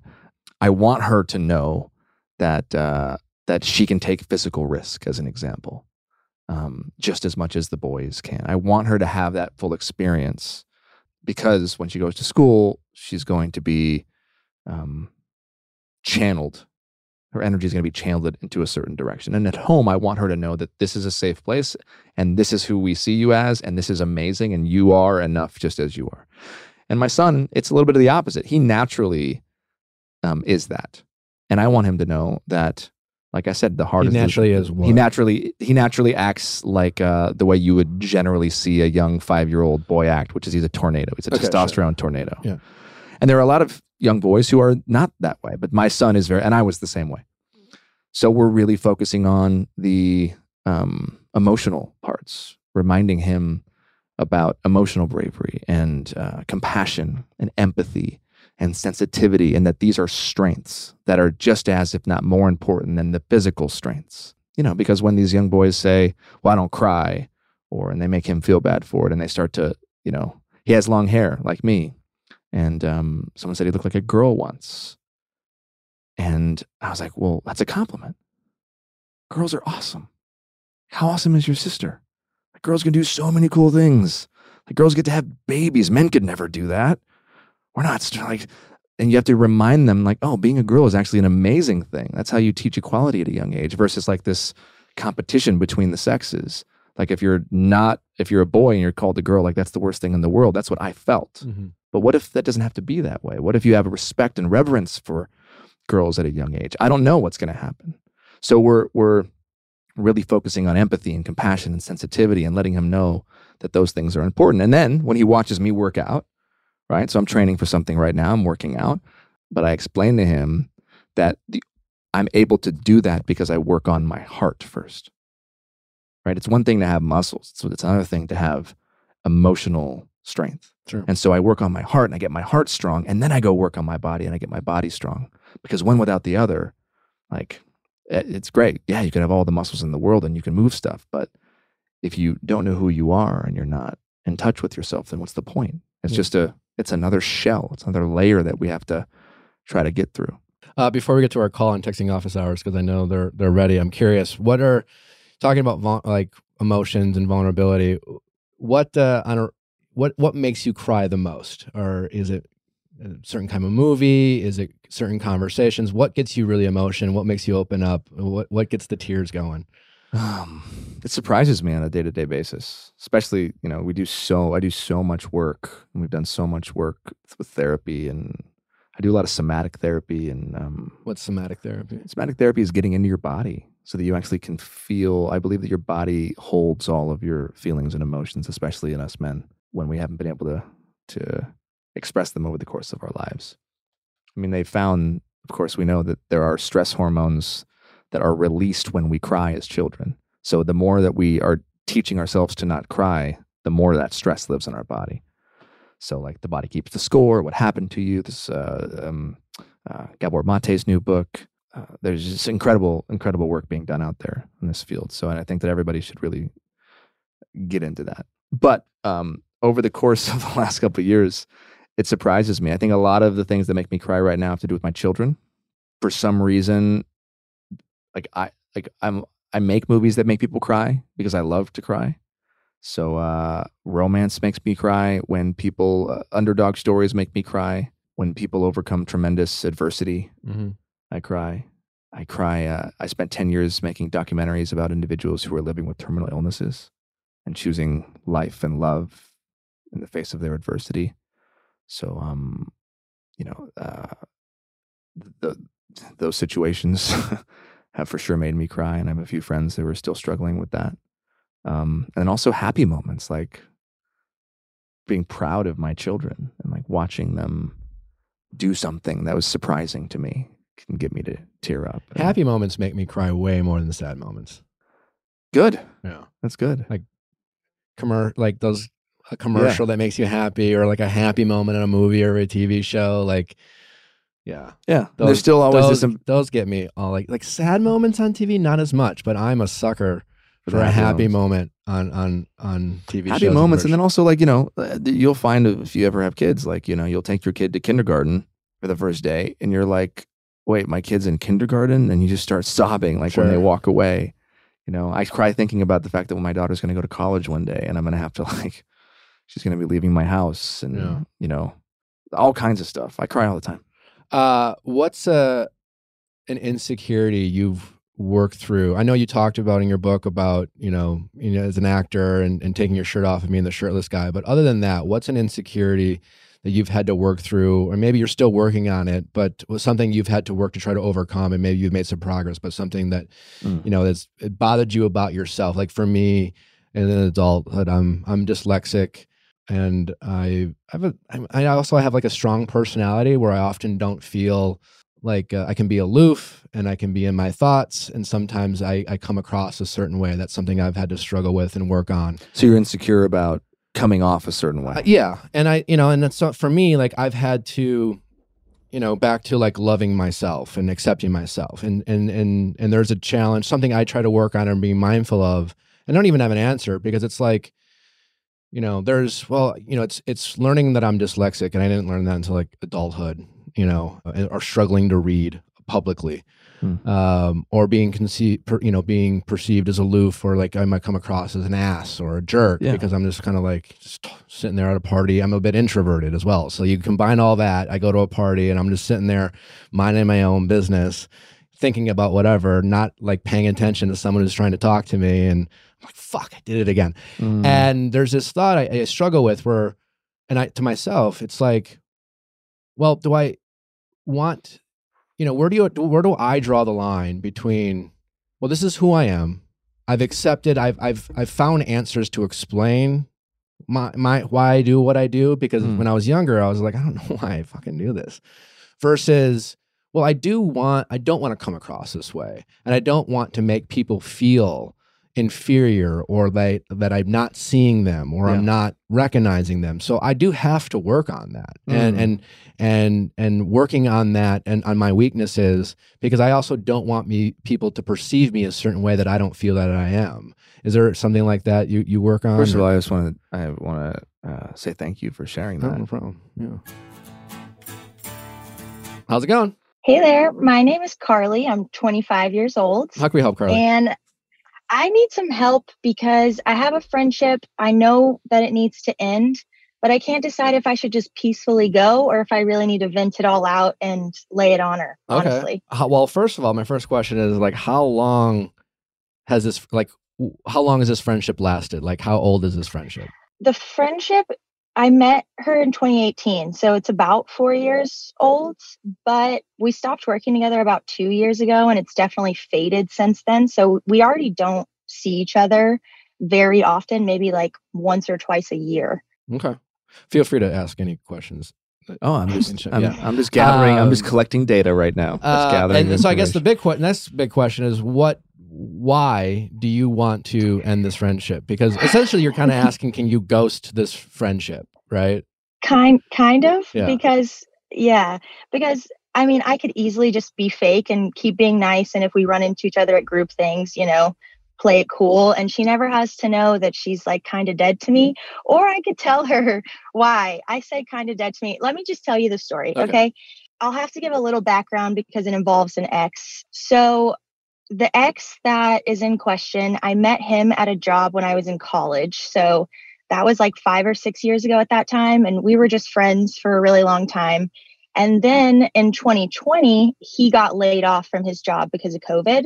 So I got him a job where I worked, which was like kind of like a country club type place. I got him like a serving job there. So we were friends when he got the job, but it was pretty quick into it that it was like, okay, there's tension here. We're clearly going to date. Like there's something going on between us. So I was in a management position. So I ended up leaving that job not just for him i also got into like a career from my degree but all but a big part of it was that i didn't want to compromise everything at work so i left. So i left him working there with this friend and they became somewhat friends as well and then she actually started dating his best friend. So we were good friends and they were best friends and we were dating each other um, and then she actually ended up being roommates with them as like a third person in their house for a while. So she got pretty close to my boyfriend as well as me. So she, her, your boyfriend and her, her boyfriend were roommates, and she moved in with them. Correct. Okay. Yeah, that's right. Dynamic. Yeah. Yeah. So, um, okay. So basically, well, the weird part is me and my boyfriend broke up early June. And it was for a lot of reasons, mostly maturity level, but a lot of it was that I knew I wanted to move out of our hometown and he had told me he did too. And then he came back and was like, I actually want to be here like until my parents die. And I was like, well, that's like a really long time away. So I'm actually good on that. Like, but there was a lot of reasons that we broke up. But uh, I would say like in the months leading up to our breakup, he was clearly checked out. He he didn't do anything for my birthday. He didn't do anything for Valentine's Day he when we moved in together we were living together he started playing video games like six hours a night. And before that he had never played a video game in the entire two years we were dating you know? So it was just like a, a big shock when we lived together. So we broke up. Turned out that her and her boyfriend who is his best friend broke up on the exact same day which was odd. Okay. so and we hadn't communicated to each other did at all. he initiate the breakup or did you initiate the breakup? I initiated the breakup, but to my surprise at the time, he was like, I agree, let's break up. Like he was 100% on board when I brought it up immediately. And you were like, and- "Hmm." and I was like, uh, okay, I really was not expecting that, honestly, because like it was going to be a pain for us. Like we bought all of the stuff together. He was the one that was so excited to move in and the one that pushed me really hard to move in with him. So when we broke up only three months into our lease, like I expected a fight, honestly. And he didn't give me one at all. Like he was just like, you're right. And oh, and I should mention like one of the the things that was like a breaking point for me in the last week, I asked him to listen to a podcast on um like attachment styles because I felt like that was kind of our disconnect sure. and he refused to do it. He was like, I, I don't have time to listen to it. And I was like, it's 30 minutes, like please. And he wouldn't do it. I Hmm. asked him to take his attachment style quiz. He did that for me and um, he was avoidant and I was anxious. And so I was like, I know there's a lot of issues that come with this. Like, please work on this with me. And he just wasn't interested at all. Hmm. So we ended it. So since we're living together and we both loved our apartment, I was like, you know, you're 10 minutes from work. You have now a, a person who could move in with you. Your best friend just got dumped as well. So I'll move out. I'll find another place.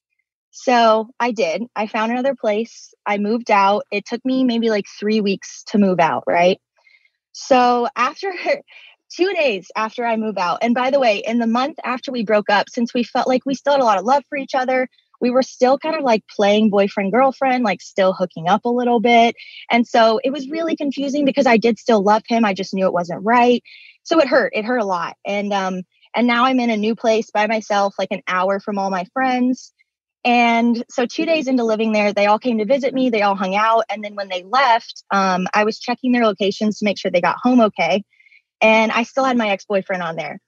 Um, and I see he's at an address that he and I had never been to together. And it's like 2 a.m. at this time. And I'm like, that is so weird. Like, why is he at that address? So I'm already like, my interest is piqued. And the address sounds really familiar, but I don't know why. So I think back and I remember the day that me and my ex broke up, I went over to this friend's house and we hung out because we were both freshly broken up. We were sad, we were crying.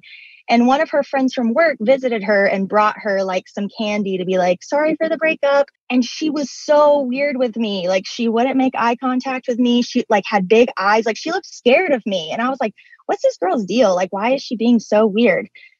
Come to find out, it's her address, right? So he mm-hmm. started sleeping with this girl who I had met two days after I moved out. And I'm like, you've got to be kidding me. We were together for two years. I'm alone in my house, an hour from my friends, and I'm freaking out. And I'm like, you know, and so I, I make sure it's her address, I confirm it, and I wait. He sleeps there every night for like four or five days in a row. And I'm You like, this is in. Oh, oh, oh! I was like, once I were in. realized, I was like, oh, I'm, I was in. Like Okay. location reminders, like I'm checking it, you know. Sure. So I see he sleeps there like four or five nights, and I'm like, oh no, no, no. And I'm getting texts from like mutual friends being like, he's taking this so hard, like you have no idea how much you meant to him. And I'm like, um, actually, that's not true. So I send. This is where I get a little crazy toxic, and I it gets worse. I send a group text out to everyone. We had a group message with like all of our friends from work in it, and from when I worked there, and all it was maybe like 20 people. And I sent a text to everybody that said, Hey, just so you guys know, I moved out less than a week ago and already fucking some other girl from the I shouldn't have said that from his work. Um, So We'll- we'll when I do out, that, and I and I also since I had his location, I waited until he was at work to send it so that he would have to deal with the fallout immediately, right? Okay. I didn't say any names in my text, right? So because I didn't Oh, so you made it like a names in my murder text- mystery game for everyone. right? You created more But- drama at work. but it turned out that was well, I didn't want to call her out because I didn't know her. Turns out because I didn't call out a name, a second girl who he was also already sleeping with and had been texting during our relationship was like, "Oh my god, how did she find out?" and starts like crying at work and going up to like, "How did she find out?" A second girl who I didn't even know about. So now there's two girls that he's sleeping with within a week of me moving out and I find out like he was already talking to them before we broke up and then I find out this friend who the reason I'm calling is for knew about it all along. And I even explicitly asked her, like, is he seeing someone else already? That's insane. And she was like, no, definitely not. He would not do that to you. Like, no way. But she knew fully the whole situation. And then since then, she's just been a horrible friend about it. Like, she's hung out with him multiple times and then she'll call me to tell me about how different he is.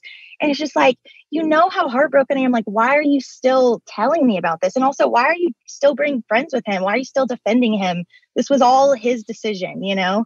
So is she when you you keep referring to her as a friend? Like yeah. it's a relationship and so you haven't confronted her about this at all. I did confront her about lying directly. I said, like, I, I I can't understand how you could lie to me. And she she just like she was like, You need to put yourself in my shoes. I'm having to take care of three friendships here. I can't just think about you, I have to think about them too. And I'm like, Yeah, but we go way back, first of all, and I'm the one being screwed over in this situation. So I mean, I didn't she didn't really take any ownership. She was just like, you know, see it from my side. Did you confront her about the fact that she was sleeping with him? No, okay, so my friend isn't the one sleeping different with him. girl. Oh, it's a different. Yeah, yeah, yeah. She Oh, she knew about the other There's two lot of friends girls oh, because sh- she okay. She just and- knew about and the. cho- okay, and chose not to tell me when I asked her. gotcha. Yeah. And so And then- your your yeah. biggest frustration with this friend is that you feel like she should have been more loyal to you than the other people she was claims that she was balancing. You know those Exactly. And mm-hmm. she's lied to me before that situation a few times and in, so it wa- it was kind of like a last straw thing of like you're clearly not going to prioritize me. She's also canceled like our last four plans that we've had last minute when I texted her to be like, "Hey, I'm not coming." So it just feels like in a lot of ways she's just not the real friend. Sure. And and I'm fine with having outer layer friends, but I thought she was an inner layer friend. Yeah. And I I don't I don't know. I just I know that I don't want I don't want to trust her anymore. Sure. So what what do I think you should do? I'm curious what Justin thinks, but I I, I just believe in like good healthy communication and good habits. And well, I know it made for a good story. I don't think you handling it the way you did by sending out that kind of cryptic Yeah. texts and outing people and creating more drama. And I'm sure it caused a lot of pain and sadness with those people involved. I, I, I would I would encourage you, like, you know, ghosting in general, I don't think is very healthy. And like whether you agree with this friend or not about what she did and how she handled it, you know, like if she considers you a friend and you just disappear on her, that's going to leave her with questions and and and feel like, well, what what did I do? And you guys aren't on the same page.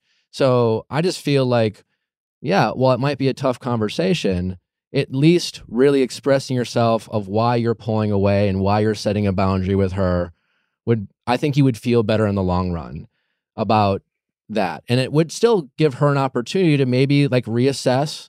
You know, she might she might pull back and disagree with you at first, but over time, you know, she could come back in a couple months and say, "Hey, you know, I've really reflected and thought about this situation. I really don't like how I handle it, and can I have your forgiveness?" We, I don't really know, but that's much more productive and it really opens the door for an opportunity for something good to happen rather than you just disappearing on her and ghosting her and leaving her with questions because she clearly doesn't see the situation as you do you know and i i get where you're coming from but she does you know her point of view is is her point of view and it might not she might see things differently and she might have reasons why you know like when i feel wronged yes I, loyalty matters to me and we have very different perceptions of loyalty as people you know? And Mhm. certainly when i feel wronged i want my friends to have my back but when when other friends are involved i have been very much disappointed and frustrated at how my friends prioritize my feelings versus others. But does that mean i was right over them? I'm not so sure. It just meant you know that that was my expectation that they didn't meet and i just feel like just communicating your expectations how they can meet in the future will better serve you in the long run whether you become stay friends with her or not i think you'll just feel good about uh, handling it in a more you know open communication way so to speak i don't know Yeah, any I other can thoughts see that. justin I feel like I just watched this on Netflix. This was a fantastic story. Thank you. Um, I think Nick's advice is great. I, I would encourage you to look at yourself and how you've handled it and what your feelings are around it, and before you go and burn any uh, any other houses down. Sometimes, uh, Yeah. sometimes when we're not sober uh, emotionally, we can make decisions that uh, don't just hurt other people, but hurt us in the long run. And it doesn't quite sound like it's an emotionally sober environment for anybody. And I would just also argue that you broke up with him. So you can choose to suffer, True. but uh, it seems like you wanted this to end. And now it's time for you to, you know, when you break up with someone, you have to let them go. You release them. yeah So you don't monitor their locations. Justin makes a Yes. really great point about that too. And I understand like a lot we do that, right? When we break up with someone, we want it to mean something and we some we, Mhm. we weirdly will monitor their behavior, you know, post breakup as a way to validate what we had when the relationship existed, which I understand the logic, but it doesn't also really make that much sense. And to Justin's point, your biggest frustration about this friends or friends is what your ex-boyfriend did after you were dating you know, I know he, you, you know, you mentioned he said, oh, well, he might have been talking to these other girls, but you know, just consider the fact fact that you are thinking about firing a friend over something your ex boyfriend did, not what your boyfriend did, and then d- deciding for her what loyalty you thought she owed you for what like he was doing, and if she's also friends with him, that can get very complicated as a third party friend to try to prioritize loyalty and you know so you know maybe to justin's point maybe try to empathize with your friend's point of view. Even if she's not empathizing with you it might change your perspective a little bit. Be the be the friend you want someone to be to you, to yourself first, and um and just go enjoy your life. Don't worry about the past. Right? You broke up with him. You want something new. Yeah. The more you think about what happened before, the less likely you are you're going to be open to something new that you're actually excited about and hoping for. So Had do you still have access to his location No, and that was all like within the week following the breakup. I haven't checked or done anything like that. she's since actually then. outside of his apartment right now. yeah, I'm parked right outside. Um, no, and it's more that I feel like as a friend, I don't, I don't want to put any more emotional energy into it. Like you're saying, I do feel like I'm over it. I feel like I'm past it, and I feel like re pulling up all these wounds is gonna hurt that process. yeah but you're not Because i think you're kind of I, I get your logic but if you were really over it then i don't think you would be considering firing this friend over it you know you're just like i think you just haven't fully processed it and you're afraid to go back there because i'm sure you've made some progress and you're Mhm. afraid of kind of relapsing back to that kind of very vulnerable state of being kind of reactive and stalking him and, and things you, that you even can recognize were a bit toxic and you don't want to do but maybe to Justin's point, just maybe give it a little bit more time. You can take a break from your friend. You can just pull back a little bit and, you know, have a little more individual time and reflect and maybe hang out with other friends. And, and maybe there's a better time in the future down the road to say, hey, you know, that did bother me. You also, in a couple of months, might feel very differently where you realize I don't even need to have that conversation because I've done the kind of emotional processing about that relationship and I am kind of generally indifferent about it and I don't really care and I guess yeah, you know what? I really was mad about that and we weren't even dating and so like what was she supposed to say to me at the time? You know, maybe she just Mhm. wanted to remove herself from drama. And then Mhm. maybe you won't want to fire her as a friend anymore. I've never had a conversation that went well when I was emotionally heated ever, Yeah. whether in relationships or business. It doesn't exist. So no matter what Yeah. you do, take a few weeks off or a month off and cool down so you can see and sober up. And uh, sure. you'll probably you'll you'll find the answer in yourself. Something my therapist says a lot is people don't make you feel anything, they invite you to feel anything. And I say that to in no way invalidate like it is I completely like really can see where you're coming from in terms of like feeling really upset by the situation and really underserved by your friend and how like disappointing and makes you know, I would probably be super reactive too.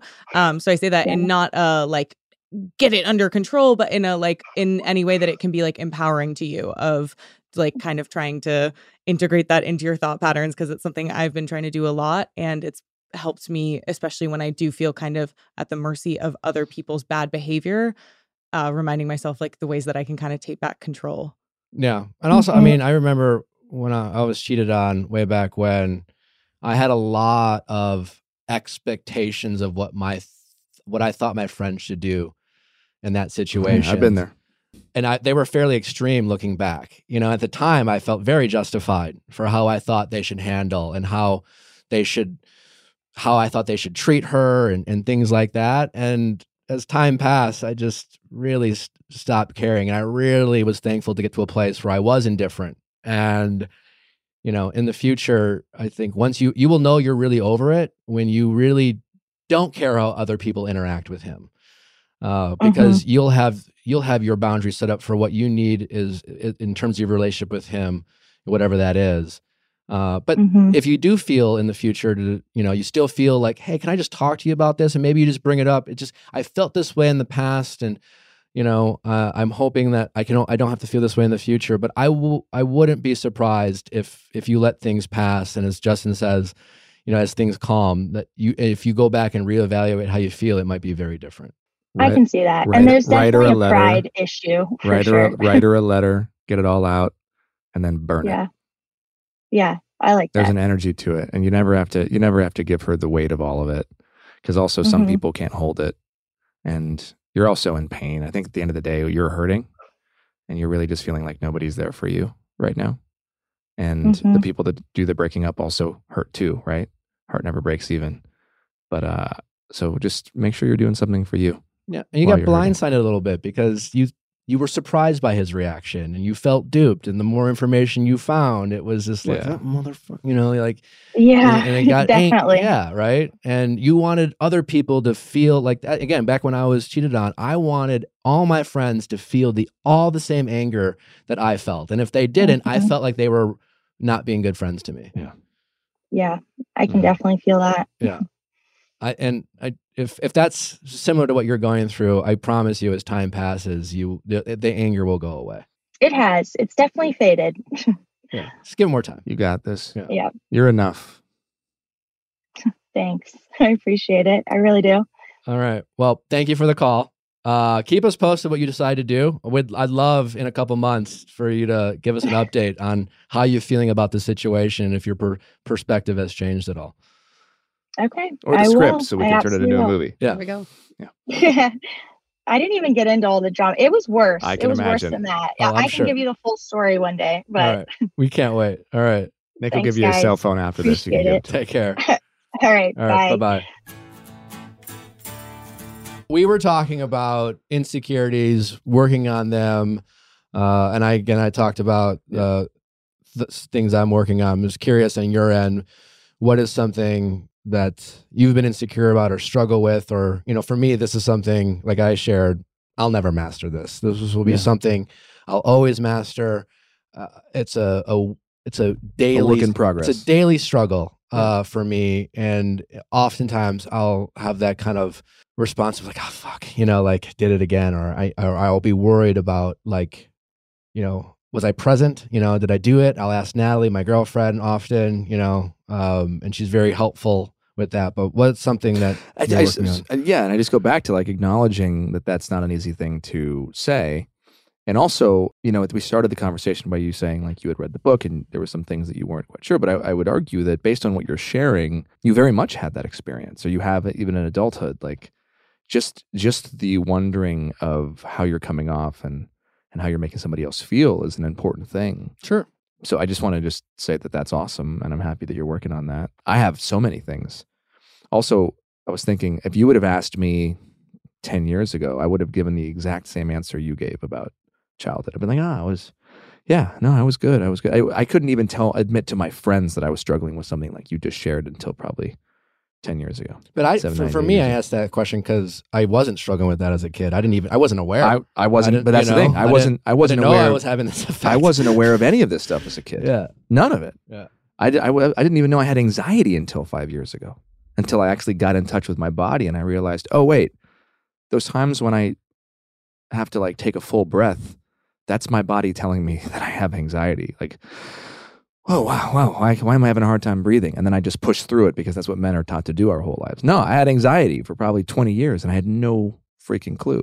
So I had no clue that I was dealing with any of the insecurities or any of the things that I was dealing with when I was in it. It wasn't until in hindsight I looked back and and uh, saw the the path of destruction I caused, not just for myself but for others, and how unhappy I was that I realized, oh, there's some things that I have to work on. And the deeper that I got, now to answer your question, the more in tune with all of the things on a daily basis that I'm working on. So I'll give you one as an example. You mentioned lightly the the shirtless stuff. You know, I've had I've had a really tough relationship with my body for as long as I can remember. I've always wanted my body to do more than it could in any given moment. This idea that like, oh, if I just worked harder, or if I just you know did this or did this, uh, oh, I, I want to look like that guy. I've always had a very antagonistic relationship with my body, and it never came from this place of like being content. So I'd look in the mirror, I'd see what was wrong, I'd see what what what wasn't, you know, which muscles weren't big enough. I'd want my abs to show more. I, I didn't like how I looked in certain clothes or certain shirts. That, part of that was starting puberty late, you know, and not getting muscles or getting made fun of for not having abs or or whatever it was. And then that carries through, and we don't realize it as as mid thirties, forty year old men. Like we have the same insecurities we had. We just didn't know we had them. So for me, one of the things that I am doing now is I wake up in the morning and before I pull out my phone, before I check my email, before I do any of that, I have a journal next to my bed. Sometimes I'll go into another room. I do like this red light. That's called uh it's called the Joovv. It's just this red light thing and I'll go and I meditate. I might do like this little morning movement, breath work stuff and I write down positive affirmations. And I'll write down things that I like about my body. And at first it was so hard for me to pick something that I liked or to even as a man write down like I have a great ass or whatever it is. that was a challenge. It was yeah, it's absolutely a challenge. I think that for for me uh you know, I for me at least, um it was hard for me to write down without anybody around the things that I liked about my body. And so in doing that, I started to look in the mirror and then find something about myself and smile at it instead of find something that was wrong or oh, I, oh I'm aging or this or this or whatever and all the things that we do when we compare ourselves to the highlight reels of other people's lives every single day. And that's really really changed the energy that I have around my body and I've been doing it for a while now and I can tell on the days that I miss it um, because I'll let some of those some of those thoughts will come back in and I'll compare myself to somebody else or to what to the way that I used to look or or I'll just in general have a negative outlook of how I look or feel when I look in the mirror. But for the most part, it's like really focusing on looking at myself now, being grateful, smiling. Like that was not something I ever did. I never smiled at myself in the mirror. And so now in the morning when I'm brushing my teeth, and I'll just find something positive about myself and move on. That's just one example. I have a whole list of things that I'm constantly thinking about and working on. And just like yourself, want to make sure that I'm not making people feel a certain way um, when I uh, when I'm with them or things like that. But yeah, this is this is life. This is this is the human condition. We're all at the end of the day uh, works in progresses. We will never arrive. That's not the purpose of this life. But I think as long as we're doing the work individually, then hopefully we're making ourselves uh, fertile ground to bringing this back to what this show seems to be about is to have a, a meaningful relationship and invite somebody else in that is also doing that same work. Nice. Well, it's a great, great place to end it. Can't thank you enough, Justin, for taking the time to come in and speak with I us. Uh, can you let my audience know? Obviously, you have your book coming out. You have Man Enough. Uh, uh, all the things that you're doing. Feel free to share with my audience. Let them know where they can find more of it. you can, uh, I, yeah, I guess social media, right? Uh, Justin Baldoni is my name, and that's where uh, that's where my my stuff is. Right. I guess. Great. I have a podcast, manenough.com slash podcast. All right. Well, uh, and then when is when is Boys Will Be Human come out? It, it came out a few months Oh, ago. came out a couple yeah, we did ago. three Great. weeks uh, on the New York Times bestseller list. All right. So um, yeah, it's uh, it's it's been out and it's yeah, it's really sweet. Sweet. Well, check it out. And uh, congratulations on Thank everything. And uh, thanks for coming on. Appreciate it. Thanks for Uh, having me. thanks for listening, guys. Don't forget to send in those questions at asknick at theviallfiles.com. Uh, don't forget, uh, next week we have Liz Schwartz. That's it, right? Lisa Liz, Schwartz. Lisa. Uh, we have Lisa Schwartz. Oh, Schwartz. we're gonna do it again. Uh, Lisa Swartz. I have my, my S- Schwartz. Schwartz. I'm so bad with my C- SCHs. There's there's another insecurity. My mumble. Schwartz. Schwartz. Schwartz. Schwartz. Schwartz. All right. Bye.